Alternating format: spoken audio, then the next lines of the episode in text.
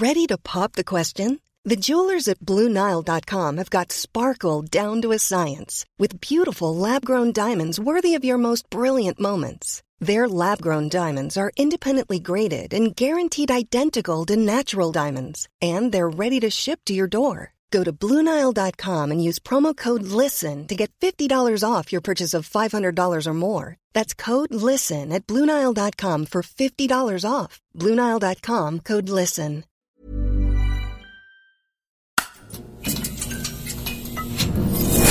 The Economist.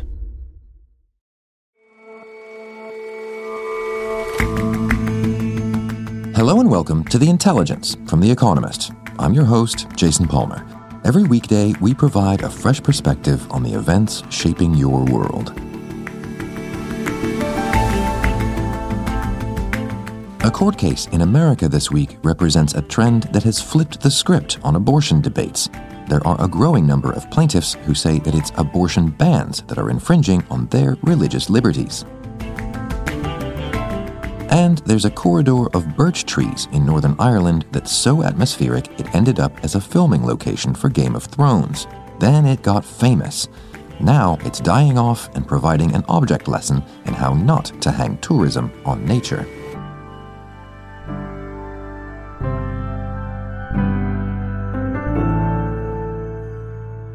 First up, though,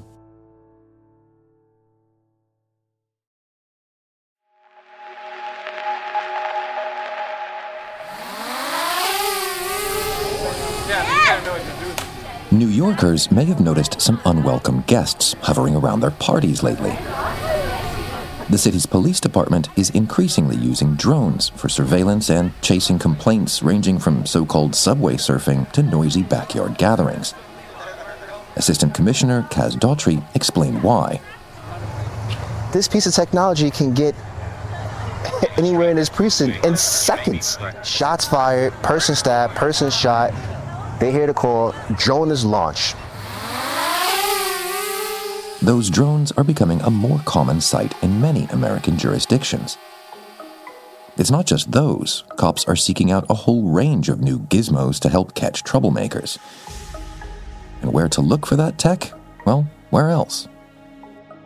The reputation of Silicon Valley is to be very libertarian and to be a bit suspicious of governments and to resist selling technology to them.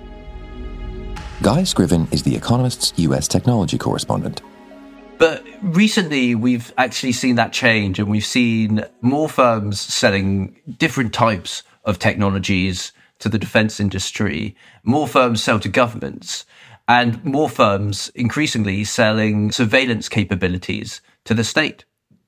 But what kind of tech are we talking about here exactly? Well, there's a whole bunch of technologies which are both new and updates of existing technologies. One category is drones, another is satellites. You've got new types of kind of software platforms that are on sale where you can crunch lots of data from things like social media. And you've got new types of software that analyze video recordings for surveillance cameras too. Okay, well, let's start with drones. That doesn't sound particularly cutting edge by this point drones aren't new in and of themselves, but they are increasingly prevalent with police forces. And the technology that powers drones is getting better and better all the time. I spoke to one startup, for instance, that specialized in using AI to make drones easier to fly. So, in order to avoid trees and stuff like that, you used to have to be quite experienced as a drone user, but this company was selling drones to police forces that almost anyone could pick up and with very little experience use. Another company I spoke to that sold drones to the New York Police Department had special technology which gave the drones night vision cameras, and the drones were even able to smash through windows. And another technology you mentioned that has long been sort of tied up in geopolitical tensions is satellites. What's going on there? So, the satellite market has been booming in the past few years. And that's partly because there are lots of companies now that help you get satellites up into orbit cheaply. There are perhaps 200 companies which sell satellite imagery. So, in a sense, the market for that has become really quite commoditized. What companies are doing, a bit like the drone market, is that they are trying to make their technology more advanced to kind of cut out a niche. So, for instance, one startup I spoke to was called BlackSky, and they provide satellite imagery. And their niche in this market is that they can take an image of a spot on Earth every hour or so, whereas for rivals, that gap is a lot longer. And that can be used for kind of domestic uses, or it can be used to take a look at enemies abroad. And you mentioned also, perhaps inevitably, that software is part of that. What exactly do you mean by that? What is the surveillance software that plays into all this? So there are lots of different companies selling different types of software to help surveillance. One I spoke to was Ambient AI, and they sell a bunch of tech that monitors cameras for suspicious activity. Palantir is one of the really big examples. It's a data mining firm it sells its tools to national security agencies and also police forces. So that includes the LAPD. And they do stuff like monitor and crunch all sorts of data, including things like camera footage and social media feeds too. And then there's a bunch of more niche companies that do things like facial recognition software. And all these companies, particularly the software ones, are essentially very excited about what generative AI could do to boost their surveillance capabilities. But as you say, the current hands off, semi anarchical, libertarian vibe of Silicon Valley really does fly in the face of all of this kind of surveillance tech stuff. Is that not putting off some of these companies or their shareholders? Yeah, I think there certainly is an element of that. This kind of surveillance gear obviously makes lots of people a bit uncomfortable. So, for instance, in 2020, Amazon, Microsoft, and IBM said they wouldn't sell facial recognition services to law enforcement agencies anymore. Although, if you speak to kind of privacy campaigners, they say that since then, a whole bunch of other smaller companies have filled that gap.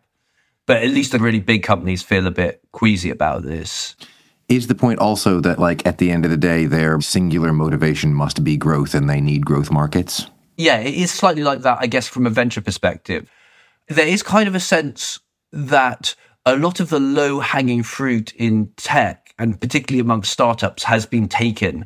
So there are thousands upon thousands of companies that sell software to businesses that do things like help with HR functions.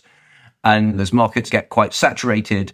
And so this, I guess, is a new frontier for startups and entrepreneurs to try to find opportunities in. If they can stomach the related privacy concerns. Exactly, yeah, if they can manage that. We've been talking this whole time about the supply side. What does the demand side look like? How much do law enforcement agencies want to get their hands on, want to shell out money for this stuff? So, law enforcement agencies have historically been pretty slow to adopt new technologies even up until about 2009, the NYPD was still buying physical typewriters. So th- they've always been quite slow at buying this kind of technology, which is a challenge for the companies and, and a challenge for venture capitalists as well. Another problem you have is that the market's really fragmented. There are about 18,000 police departments spread across the US. The average size of any one of those departments is about 50 police officers. And so it's both a market which is slightly resistant to technology and a fragmented one too. But the companies that are getting this right seem to be making lots of money and growing quite fast. So, for instance, Fusus is a company that sells real time crime monitoring software. And it says that its sales have grown 300% in the last year, although that's most likely from a kind of very small base. I also spoke to Flock Safety, a company that makes cameras that read license plates automatically. And that started about five years ago and is now used in 47 American states, they told me. And there aren't really any signs of this kind of shift towards surveillance going away anytime soon. Well, that is frankly ominous stuff, Guy. Thanks very much for sharing it all. Thank you.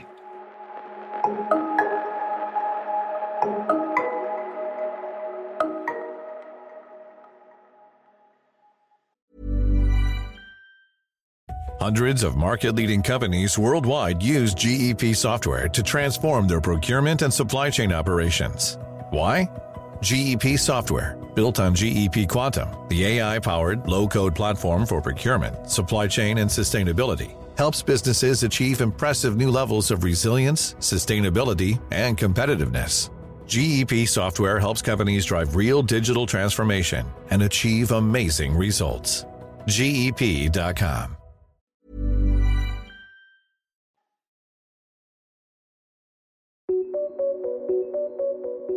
This week, Indiana's State Court of Appeals will hear a case on abortion that, at first glance, looks like many that have come before. The plaintiffs are citing their right to religious freedom, complaining about an overbearing and overzealous state infringing on their beliefs. But unlike the many Americans who have pushed for abortion bans, these religious campaigners want the right to choose. South Dakota, one of the states that has a trigger law in response to the Another Supreme law taking Court's effect outlaws nearly all abortions in Alabama. Performing an restrictive abortion law in the country went into effect in Texas. It essentially Since the Supreme Court overturned Roe v. Wade last year, abortion has been outlawed in more than a dozen states in America. Now, faith based activism is seeking to have some of those bans reversed. Progressives are arguing for a religious right to abortion. Kenneth Werner writes about America for The Economist. They say that in some cases their religion not only allows abortion, but can mandate it, and that restricting access to abortion basically infringes on their religious rights. So, when you say progressives, who is it? What demographic are we actually talking about here? A lot of the people making these arguments are Jewish women. Jewish law allows and even requires, in some cases, an abortion if a mother's physical or mental health is at risk. Jewish women are plaintiffs in a few lawsuits that are seeking exemptions from their state's abortion bans. There are two lawsuits that have been brought by Jewish women, one in Indiana and one in Kentucky. The Indiana lawsuit is the furthest along of the two. So on December 6th, the Indiana Court of Appeals, which is the mid level court, one rung below the state Supreme Court, is going to take up the case and hear arguments in it. There have been similar lawsuits filed by religious leaders in other states that have abortion bans. Those would be Florida and Missouri. So, I understand, I suppose, the contours of the religious argument, but what's the legal argument that, that all of these plaintiffs are making? So, in both of these cases, in Indiana and Kentucky, the plaintiffs are citing the Religious Freedom Restoration Act, or RFRA. About a dozen states have this law on their books, and the federal government has it too. And the law basically allows religious objectors to get an exemption from a law if it substantially burdens the exercise of their faith. That's the language in the law. It basically means that if they're prevented from practicing their faith because of this law, they should get an exemption. And the government has to meet a pretty high bar in order to deny one. It's interesting because in the American discourse, usually the crossing of law and religion comes from conservative quarters.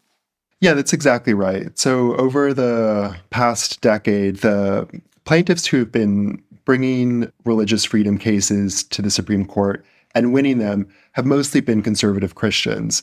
There was a case called Hobby Lobby where a firm run by evangelical Christians didn't want to offer insurance coverage for contraception and they won their lawsuit. There was a evangelical Christian baker who didn't want to bake wedding cakes for gay couples. He won his lawsuit. And so when it comes to abortion, it's often kind of assumed that the anti-abortion camp is the one most associated with religious freedom arguments. But that erases kind of a long history of progressives arguing for a religious right to abortion. Liberal Protestants and Jews in the years before Roe v. Wade established a constitutional right to abortion, advocated for a woman's right to choose. Rabbis and Protestant ministers formed a referral and counseling network for women to get abortions. It served half a million women. So there is this long tradition of religious people arguing for a right to choose. And so, what about these two lawsuits in particular, the Indiana and, and Kentucky lawsuits? How do you think they're going to go? Well, they were making a really strong case simply because the Supreme Court has made it a lot easier for religious objectors to prevail. So, to fend off a RFRA challenge to basically deny a religious objector's request for an exemption, the government has to show what's called a compelling state interest. And it has to show that its application of the law is the least restrictive means of achieving that. And so in this case, the compelling state interest would be protecting fetal life. That gets complicated for a few reasons. I mean, the biggest one is there's debate over when life starts, but putting that argument aside, the Supreme Court said that the government undermines its argument if it's granting secular exemptions. And basically, all abortion bans do have exceptions if a mother's life is at risk. Indiana has carve outs for rape or incest. Both states, Indiana and Kentucky, really say nothing about IVF clinics and whether they can discard fertilized embryos that haven't been used. Legal experts are saying that if the state really cared about fetal life in all instances, it wouldn't have these carve outs.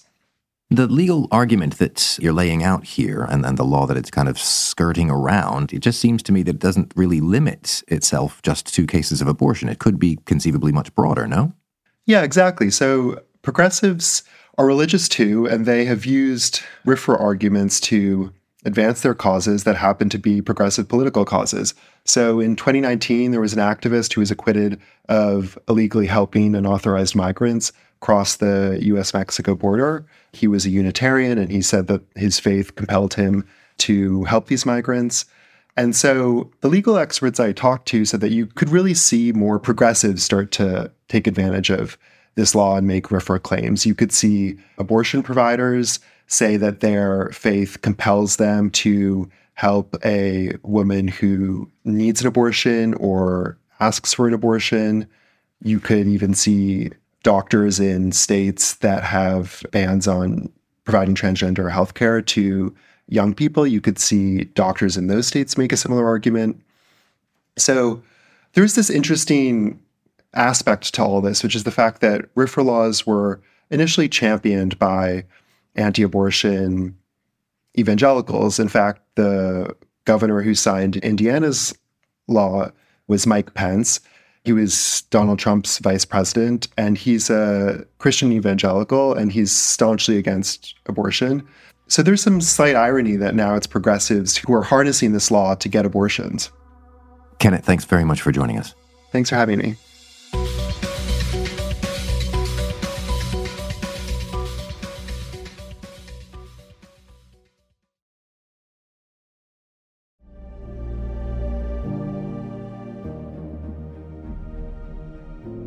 For two and a half centuries, two rows of mature beech trees, known locally as the Dark Hedges, have lined a country road. They were known to few people beyond rural North Antrim in Northern Ireland for most of that period. Sam McBride writes about Northern Ireland for The Economist. Their thick, interlocking branches twist up to the heavens. They're like the sort of contorted fingers of some giant. And there's a really atmospheric tunnel that is created by these two rows of trees where dappled light filters through. But it's dark, it's eerie, it's very, very atmospheric. And for as long as anyone now alive can remember, they've just been part of the scenery. But just over a decade ago, these trees found fame, and fame has hastened their downfall. How did the trees get famous? HBO's Game of Thrones used this scene as a filming location. It represented the King's Road, it was only on screen briefly, a few seconds. But while they say that money doesn't grow on trees, these trees brought in enormous sums of money to Northern Ireland. They brought tourists from all over the world, thousands and thousands of tourists. And the Northern Ireland Tourist Board promoted this attraction. It put up signage to help people to find them. But in doing so, these people who came to view this really spectacular scene in Northern Ireland were unknowingly hastening the decline of what they'd come to admire. How do you mean? How did they hasten the decline? Well, traffic jams on this tiny country road meant that cars and heavy coaches filled with tourists were pulling up on the banks. They were churning the soil to mud. They were really compacting the earth and damaging the shallow roots of these enormous trees. Trees which were, in many cases, coming to the end of their natural lives anyway. But rather than getting careful management, they got Instagram likes, they got fame on the internet, but the actual trees themselves were being damaged in the process. Northern Ireland's authorities eventually banned traffic from the road about six years ago, but that hasn't been enforced. And so cars continue to go up and down this road. And year by year, branches have been shearing off the trees. There have been storms that have uprooted entire trees. And where there once were more than 150 of these enormous gnarled specimens, now there's just 86. Last month, teams arrived to chop down another six of the trees because they're now unsafe. And while the dark hedges are still a very impressive sight, year by year they're shrinking. And in a few years, very little of this scene is likely to survive. So, another of those cases where tourism can really be a bad thing for a beautiful place. Well, not necessarily. I mean, I think it's easy to take away the wrong lesson from this that tourism is just bad. Having the public present in nature can actually be a bulwark against environmental collapse because they see it as it's happening. They put pressure on those who can change things while change is still possible. In fact, there have been other examples where serious environmental damage has occurred in places where they were out of sight, they were out of mind. The public didn't see what was happening in those places until it was too late. The problem with the dark hedges wasn't the tourists per se, but the failure of the local authorities in Northern Ireland to deal with the people who they had invited to come and see these trees. They could have sealed off this road to traffic. They could have been more proactive at pruning the trees for deadwood and in trying to respond to storm damage. These trees were seen by too many people, I think, as the chance to make a quick buck with very little thought as to what that would mean for their long term future. Sam, thanks very much for your time. You're very welcome.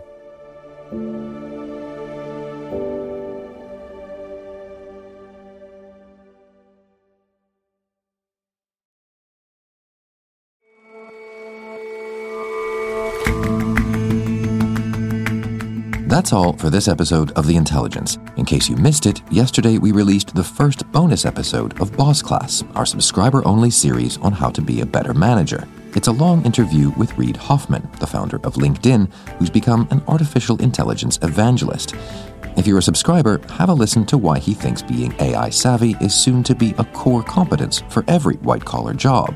And if you're not a subscriber, you know where to go, you coy thing. Details in the show notes. We'll see you back here tomorrow.